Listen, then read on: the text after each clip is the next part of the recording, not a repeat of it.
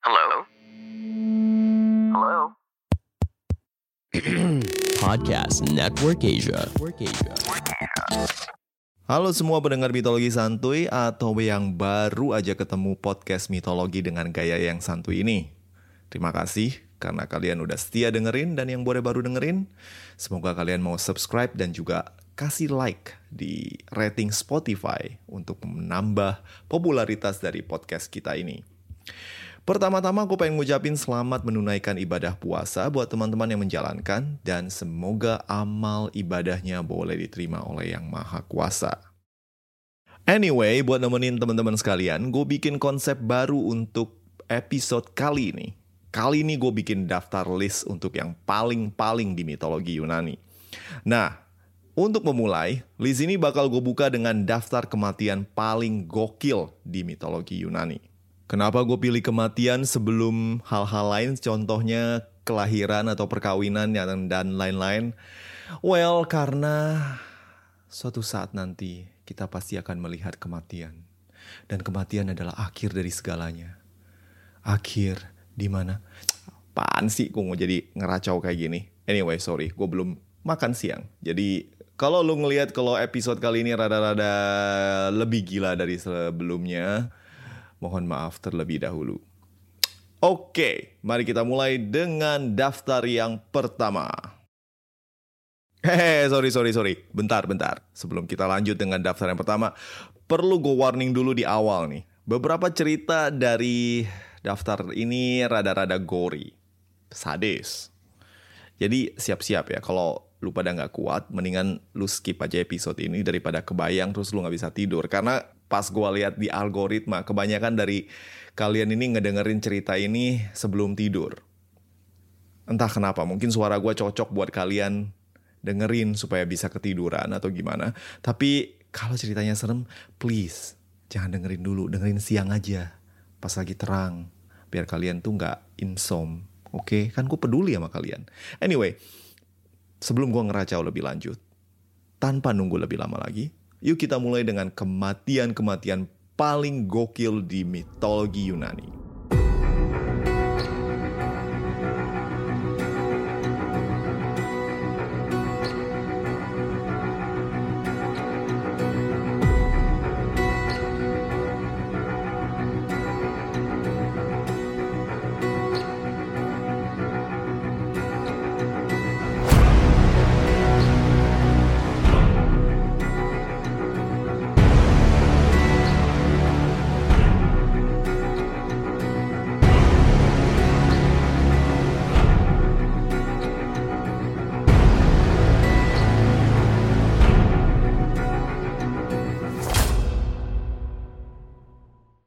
Pertama di daftar kematian kita adalah seorang raja yang bernama Erisikton.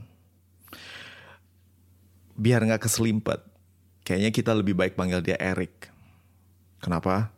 Gue lagi sariawan juga di ujung lidah gue daripada gue kegigit sakit, jadi gue panggil dia Erik, bukan Erisikton. Oke? Okay? Kita panggil dia Erik aja deh, lebih gampang.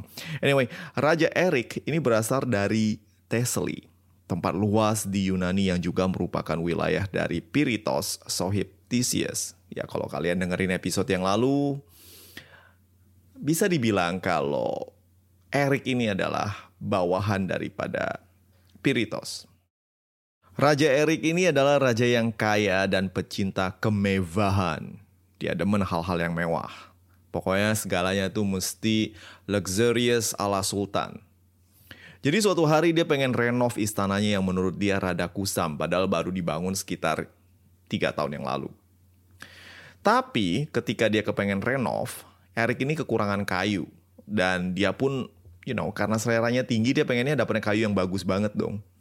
Jadi dia pun menyerintahkan semua prajuritnya buat nyari kayu yang bagus. Pokoknya mesti yang high quality, pokoknya yang wangi, yang tahan lama, nggak digigit rayap dan macem-macem dah kayak gitu dah. Banyak maunya emang. Banyak duitnya juga. Dia kagak peduli di hutan mana, yang penting dia dapetnya yang bagus. Eric kemudian mendapatkan kabar bahwa di satu hutan dalam wilayahnya ada pohon-pohon yang kualitas kayunya itu bagus banget, top grade. Tapi pohon ini ternyata milik dari Dewi Demeter.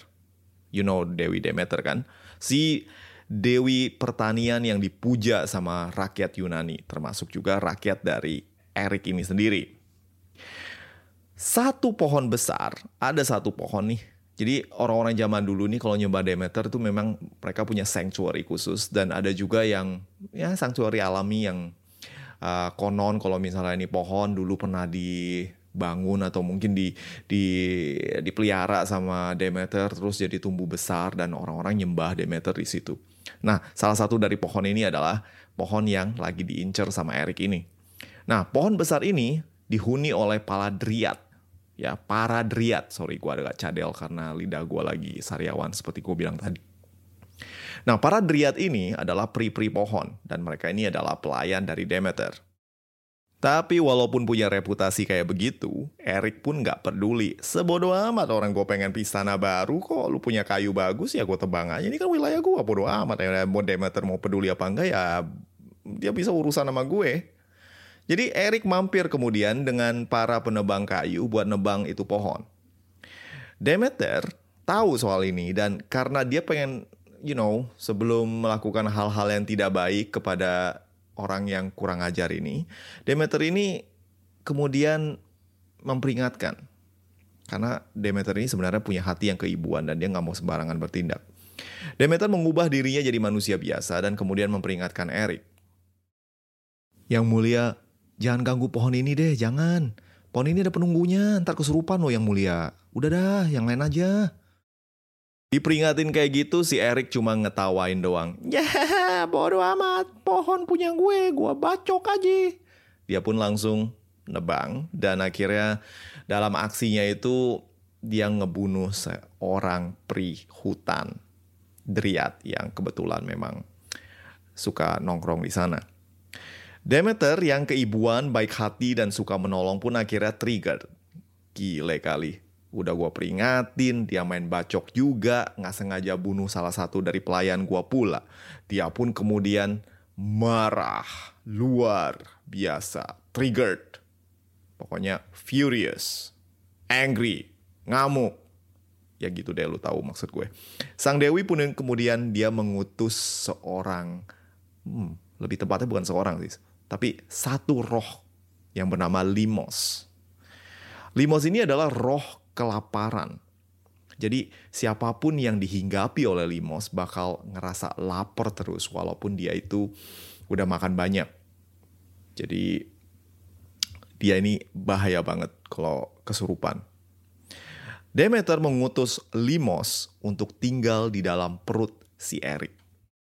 Sang raja pun kemudian selalu merasa lapar walaupun udah makan bejibun. Nggak ada yang bisa memuaskan rasa lapar si Erik. Ayam kalkun, bakso, bakwan, ketoprak, nasi uduk. Eh, sorry. Maaf-maaf nih ya buat yang puasa. Anyway, si Erik ini makan terus tanpa ngerasa kenyang. Dan hal ini diperparah dengan rasa haus berkepanjangan yang juga nggak bisa dipuasin. Dan ini sebenarnya adalah hukuman tambahan dari Dionysus yang kesel aja ngelihat Demeter dibully sama Raja Kroco yang belagu kayak gini. Erik ngabisin semua hartanya untuk beli makanan dan minuman. Seluruh istananya dijual buat ngebeli makanan dan minuman juga. Dan sampai akhirnya dia nggak punya apa-apa, dia kemudian memakan dirinya sendiri. Nah, gimana? ya gitu Erik karena dia udah nggak punya apa-apa lagi ya mau makan apa lagi selain makan diri sendiri mungkin dia awalnya tuh gigit jarinya terus ya rasa kayak hmm lapar gua agak berkurang nih terus dia langsung pelan-pelan makan dan makan dan akhirnya mungkin satu tangan dimakan semua terus lanjut lagi dengan bagian tubuh lainnya akhirnya dia pun akhirnya tewas karena kehabisan darah dan juga masih terus lapar Makanya jangan sembarangan nebang pohon, bos. Serem. Kalau kesurupan ya kayak gini, masa makan diri sendiri. Nah, menurut lu gimana? Ini kematian yang konyol gak? Kalau menurut gue sih konyol banget. Lu bisa beli pohon di mana pun gitu loh. Beli jadi kek, furniture jadi atau gimana. Pokoknya lu ngapain nebang pohon yang udah jelas-jelas ada penunggunya ya kan? Gue aja kalau pergi ke Cibodas atau gimana, gue kalau kencing, gue pamit-pamitan dulu lu gue takut kesurupan gitu masih nggak lupa ada kayak gitu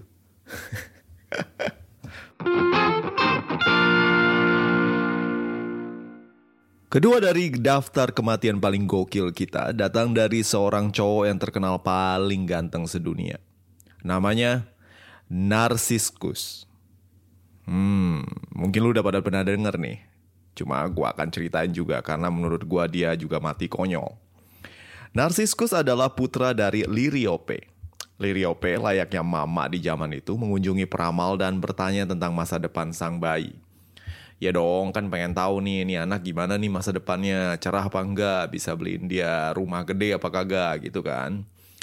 Jadi peramal yang paling terkenal pada waktu itu adalah selain Oracle, ada juga yang freelance ya, peramal freelance gini, yang bernama Tiresias.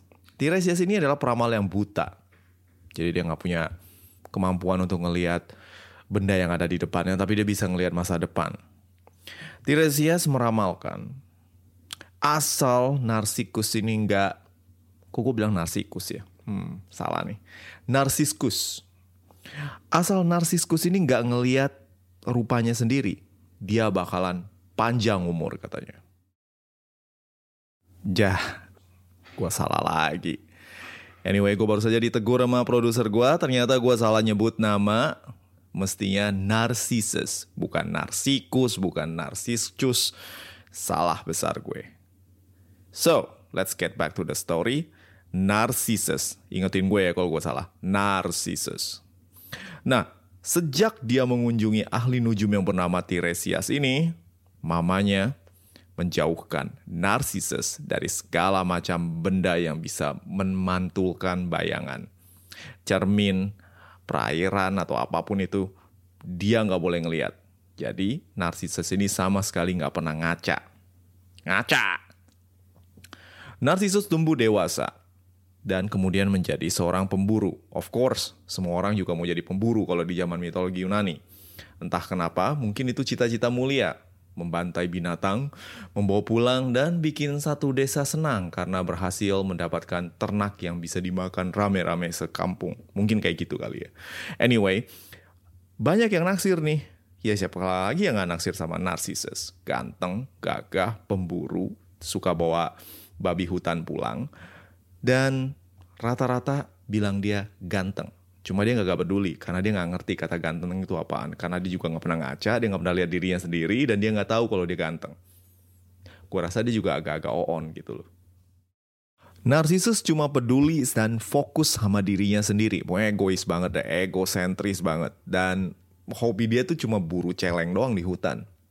Suatu ketika, Narcissus itu di stalking sama satu peri yang bernama Echo. Sang peri itu kayaknya naksir sama dia Cuma dia nggak berani ngomong langsung, jadi dia itu ya you know stalking, mungkin 10 atau 15 meter di belakang ngeliatin dia terus kan, ngumpet-ngumpet dan lain-lain. Dan dia tuh demen banget sama Narcissus karena dia tuh ganteng. Gerak-gerik dari Eko ini kemudian disadari oleh Narcissus. Karena dia sadar di stalking, Narcissus pun kemudian berteriak, Siapa itu? Eko yang iseng kemudian membalas dengan suaranya sendiri dengan sambil bersembunyi dan dia bilang, "Siapa itu? Jangan main-main, jangan main-main."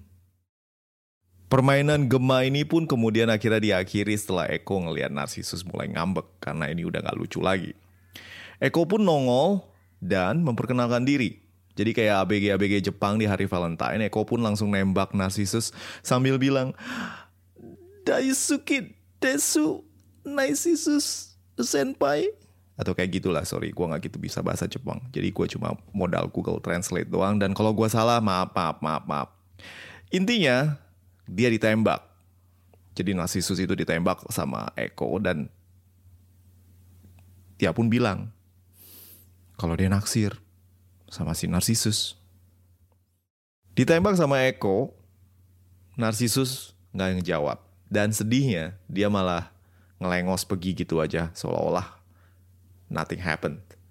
Eko diperlakukan demikian, dia sakit hati, tapi karena sang peri ini tipe yang melankolis, pasifis yang nggak berani ngelakuin apa pun selain bersedih, dirinya pun kemudian pergi menyendiri di tepi danau atau sungai atau rawa-rawa gue nggak tahu dan dia pun ke sana bengong muyung dan mengarungi kesedihan yang tak berujung bagai orang lagi mogok Eko tuh nggak mau makan, nggak mau minum, galau dan akhirnya dia mati. Setelah dia mati, tubuhnya hilang, yang tersisa cuma gema. Jadi dia tuh mengulang suara orang-orang lain. Jadi kalau ada misal lu pergi ke gunung nih terus lu teriak, aku, aku, aku, aku. Itulah si Eko atau dalam bahasa Indonesia kita taunya gema. Jadi ini bagaimana orang Yunani menjelaskan tentang gema, yaitu si Eko sendiri yang suka mengulang suara orang lain. Nah, kisah sedih yang tak berujung ini kemudian diketahui oleh Nemesis. Wah, stars. Wait, itu Nemesis yang beda. Anyway, Nemesis yang di sini adalah Nemesis sang dewi pembalas dendam yang kemudian bertekad untuk menghukum Narcissus karena Narcissus sudah menyakiti hati seorang peri yang cantik dan baik hati.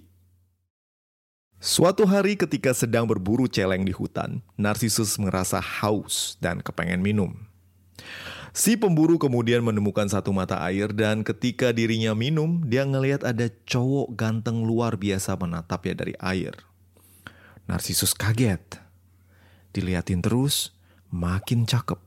Diliatin lagi, makin ganteng. Diliatin terus, eh eh eh eh eh, eh kok malah jatuh cinta? Narcissus naksir sama bayangannya sendiri. Konon ini akibat ulah Nemesis yang bikin Narcissus yang gak pernah ngeliat bayangannya sebelumnya jatuh cinta sama bayangannya sendiri. Narcissus lupa diri dan terus menatap sang bayangan yang terus dibilang sama dia ganteng banget. Sang pemburu kemudian terus menghabiskan waktu di tepi mata air tersebut dan selalu berusaha menyentuh sang bayangan yang kemudian hilang, pudar setelah tangannya menyentuh permukaan air. Narsisus kecewa karena tidak bisa menyentuh sang kekasih hati dan lama-lama patah hati, kemudian meninggal, dan berubah menjadi bunga narsisus. Konyol kan?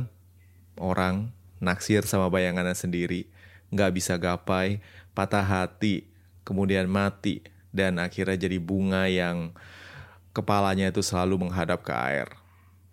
Kalau lu pikir ini nggak konyol, menurut gua konyol sih. Bagaimana bisa lu naksir diri lu sendiri? Gua aja kalau ngeliat kaca aja gua kaget, oh my god. Serem amat.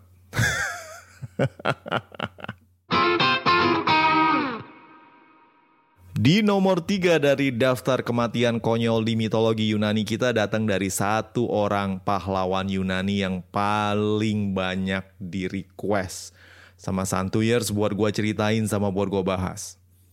Siapa itu? Tak lain tak bukan adalah Achilles. Jujur gue sebenarnya bukan nggak mau bahas Achilles sih, tapi cerita dia itu panjang banget dan nyambung di satu narasi tentang perang Troya yang bakal gue rilis dalam bentuk buku. Tapi kapan rilisnya, hmm, gue juga nggak tahu. Gue masih nyari penerbit dan terus terang gue ngabisin waktu di podcast lebih banyak daripada nyelesain buku gue yang ini. Kapan terakhir kali gue sentuh itu buku? Hmm, sebentar lagi gue mau lanjut deh. Nanti tunggu liburan sekolah aja kali ya. Nah karena gue murah hati dan lagi kepengen cerita aja, gue akan ceritain sedikit tentang Achilles. Dan ini ada hubungan dengan daftar kematian kita yang hari ini. So, Achilles adalah putra dari Thetis, peri laut yang dulu diincar sama Zeus. Poseidon juga sih, cuma akhirnya Zeus yang maju duluan. Karena diperingatkan oleh salah satu dari para dewi nasib, kalau anak Thetis bakalan lebih kuat dari ayahnya sendiri, Zeus pun kemudian, eh, oke, okay, nggak jadi deh, gue nggak jadi naksir deh. Zeus mundur teratur, karena dia takut kalau misalnya anaknya lebih kuat dari dia, ya pasti nanti dia bakalan dikudeta. So, Zeus nggak jadi mau sama Thetis. Dan Zeus pun kemudian menjodohkan dia dengan seorang raja, seorang pahlawan, seorang raja yang jago main tombak yang bernama Peleus. Tetis dan Peleus pun kemudian menikah dengan satu upacara pernikahan dan juga resepsi yang cukup heboh karena menimbulkan hmm, nah udahlah gua nggak mau spoiler. Anyway, pernikahan mereka kemudian melahirkan satu orang anak yang bernama Achilles.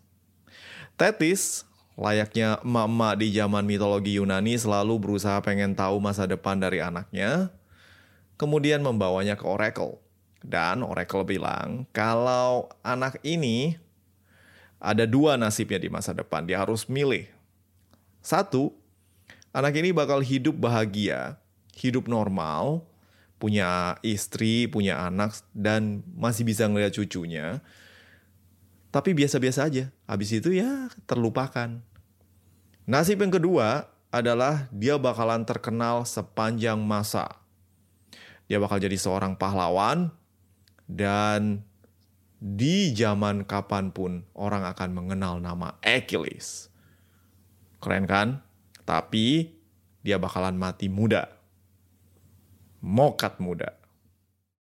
Mendengar hal ini, Tetis yang overprotective berusaha untuk memberikan yang terbaik buat si kecil. Sang bocah kemudian dibawa ke sungai Styx, salah satu sungai yang mengalir di Hades. Konon, kalau ada orang yang dicelupkan ke dalam sana, kulitnya bakalan kebal senjata. Dan ini yang dilakukan oleh Tetis kepada Achilles. Karena si bocah belum bisa berenang dan ngelemparin bocah Achilles ke sungai begitu aja, bakal bisa dilaporin ke Komisi Perlindungan Anak, Thesis memilih memegang tumit Achilles dan dicelupin ke dalam sungai. Alhasil seluruh badan Achilles kebal senjata kecuali tumitnya. Singkat cerita, Achilles tumbuh dewasa dan karena dirinya memilih untuk menjadi terkenal dan namanya abadi sepanjang masa, dirinya pun ikut serta dalam perang Troya yang terkenal itu dan menjadi pahlawan yang paling kenamaan. Dirinya berhasil mengalahkan jagoan nomor satu Troya yaitu Pangeran Hector. Setelah membunuh Hector dan juga kemudian membawa mayatnya keliling kota Troya sampai ancur-ancuran, Achilles pun kemudian mengepung kota Troya abis-abisan. Namun, Achilles akhirnya pun terbunuh akibat tumitnya yang merupakan satu-satunya kelemahan dari dirinya yang you know tak tersentuh oleh air sungai Styx karena dipegang sama mamanya itu panah menancap ke tumitnya. Ada yang bilang kalau yang manah dia itu sebenarnya adalah Paris. Ada versi lain yang bilang kalau itu Apollo karena nggak mungkin Paris itu bisa mana begitu akurat dan begitu keren. Enggak sih, emang gue gak demen Paris aja. Karena damn you Paris, you freaking useless brat.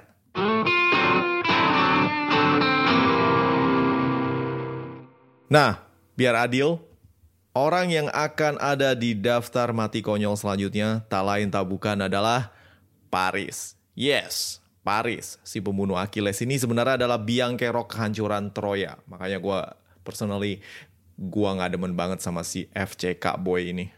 Paris adalah putra dari Priam dan Hecuba. Dan ketika anak ini lahir, si Paris ini dikatakan akan menghancurkan kerajaan Troya.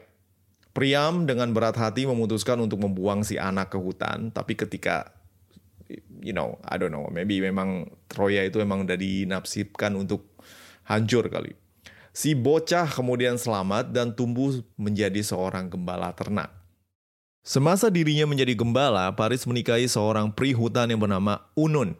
Bukan Ainun ya, tapi Unun. Yang terkenal pandai pengobatan.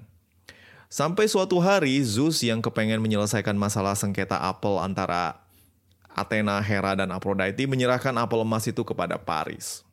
Yes, I know, random banget. Raja dari segala para dewa tiba-tiba datang ke gembala yang nobody knows adalah seorang pangeran dari Troya dan kemudian memberikannya sebuah apel emas. Nih Paris, pegang. Lu tentuin nanti buat siapa. Paris diminta memberikan apel emas itu kepada Dewi yang pantas menyandang gelar yang tercantik. To the fairest, katanya. Masing-masing dewi menawarkan sogokan kepada Paris. Hera menawarkan kuasa tak terhingga di selantoro dunia. Athena menawarkan kebijaksanaan dan hikmat, sedangkan Aphrodite menawarkan wanita tercantik sedunia saat itu, yaitu Helen of Sparta. Of course, karena Paris adalah FCK boy, dia memilih Aphrodite yang akan memberikan dia perempuan tercantik di dunia. Karena ngapain lu punya kekuasaan, lu ngapain punya kebijaksanaan, karena lebih penting itu adalah cewek cakep. Begitu pikiran Paris. Pilihan yang Paris bikin ini kemudian membuatnya disayang Aphrodite tapi dibenci sama Hera dan Athena, plus beberapa dewa yang lain. Jadi singkat cerita, Paris berhasil membunuh Achilles dengan panahnya. Namun di kemudian hari, Paris kemudian dipanah oleh Philoctetes yang merupakan teman Hercules yang mewarisi panah darah Hydra dari Hercules. Paris yang terluka oleh panah dari Philoctetes ini kemudian kelojotan, mulutnya keluar busa dan sekarat. Dan Helen yang cinta dengan Paris kemudian membawanya ke tak lain tak bukan adalah istri pertama dari Paris yaitu Unon. Unon diminta oleh Helen, please lah, please. Kita kan sama-sama sayang nih sama nih cowok. Ayolah obatin dia dong. Tapi ya gila aja, mana ada istri muda yang, you know, istri tua, sorry. Mana ada istri tua yang mau menerima permintaan istri muda untuk ngobatin mantan suami yang udah pergi tanpa permisi. Ya kan? Ya kan? Permintaan Helen dilepeh mentah-mentah sama Onon dan dia nggak mau ngobatin Paris. Bodoh amat, mati aja lu. Dan beneran, Paris mati akibat keracunan darah Hydra. Sementara Onon yang diam-diam masih mencintai Paris kemudian menyesal dan memutuskan untuk bunuh diri dengan melemparkan dirinya ke perapian tempat mayat Paris yang lagi dikremasi. Terus Helen gimana? Ya Helen balik ke Troya.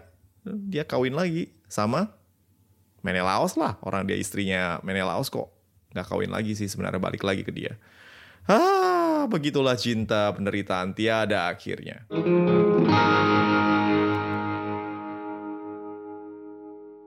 Lanjutnya dan merupakan kematian yang terakhir dalam daftar kita hari ini membawa kita ke negara yang kita sebut dengan nama Turki sekarang. Daerah pantai barat Turki yang membentang dari Fethiye sampai ke Antalya sekarang dikenal sebagai tempat di mana ribuan turis Eropa berburu sinar matahari dan menikmati keindahan pantai. Namun, sebelum para turis mancanegara sibuk membanjiri pantai-pantai ini sekarang, daerah yang di zaman Yunani kuno disebut Likia ini telah dihuni oleh satu peradaban yang terancam oleh satu ancaman monster yang luar biasa mengerikan. Monster yang mungkin bakal bikin lu pikir gue lagi mabok berat ketika gue bacain cerita ini.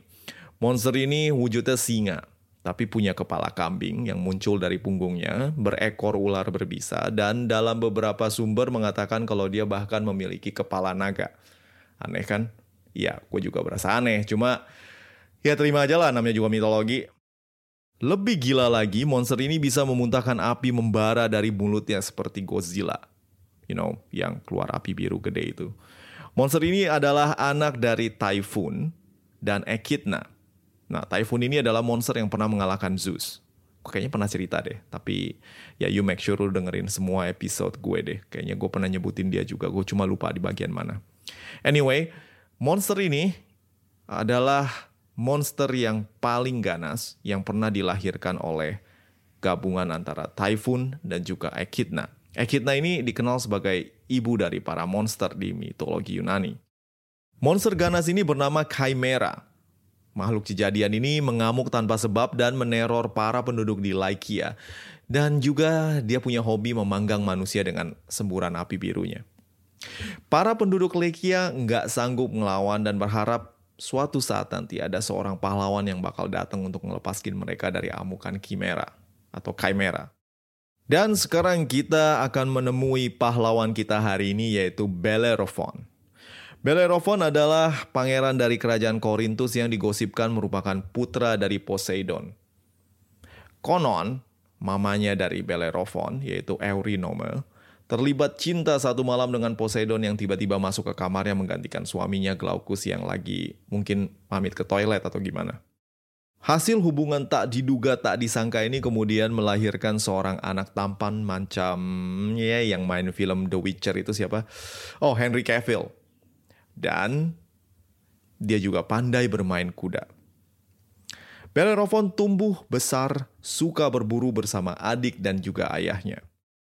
Pada suatu hari terdengarlah kabar bahwa seekor kuda bersayap bernama Pegasus muncul di luar Korintus.